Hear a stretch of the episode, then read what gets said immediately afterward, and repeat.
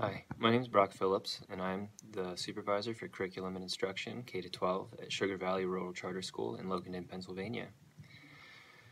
Uh, I've been here for uh, five years and will be beginning my sixth year working at the school in the 2021 school year. Uh, for the past five years, I've been a high school math teacher, teaching everything from Algebra 1 through AP Calculus. Now I'm beginning a new role, uh, supervising curriculum for the school.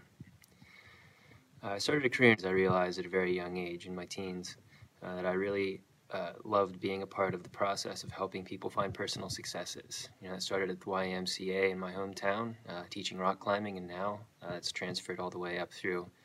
uh, teaching not only students but also teachers as well. If I could have any other job, I think that I'd probably either want to own my own rock gym or I would want to uh, work in an engineering field,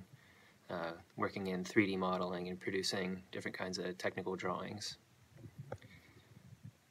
Um,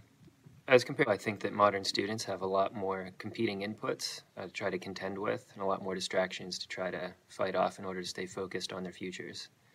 Um, you know, that could be in the forms of social media, uh, the politics in the news,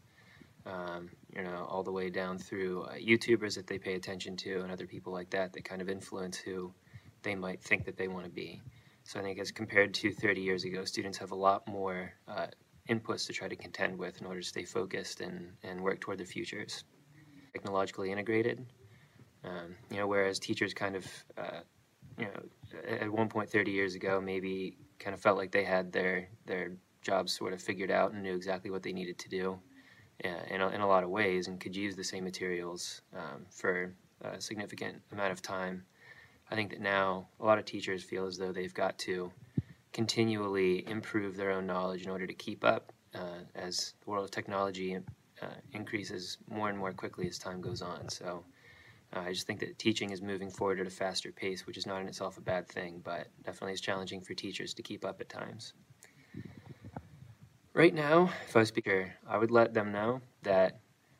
although it's likely that they're going to experience some of the most challenging first few years of any cohort of teachers moving into the educational field in the past 30 or 40 years. Um, I would say that you know if you can take on the challenges that are going to be uh, you know emerging in the next few years, I think that there's very little that you wouldn't be able to handle throughout the rest of your career in education. And of course, you know we don't know what the future holds, but with the challenges we're facing right now, if you can handle those, I think you can handle a lot of other things that will that would potentially have challenged others even more in the past. And one thing that I'd want to change in order to help point in uh, you know, American civilization, American culture, uh, it would be to improve access to technology, uh, first in the means of providing high-speed internet access to all students, even those of us out here in rural areas that maybe are disconnected from uh, some of those services. Um, and also access to technology such as individual electronic devices like uh, you know, tablets, Chromebooks, computers, PCs, Macs, things like that, uh, as well as the peripherals that students need to be successful, such as headphones, microphones, and other kinds of devices to interact with, um, with teachers and others of their classmates, even if we're not all together.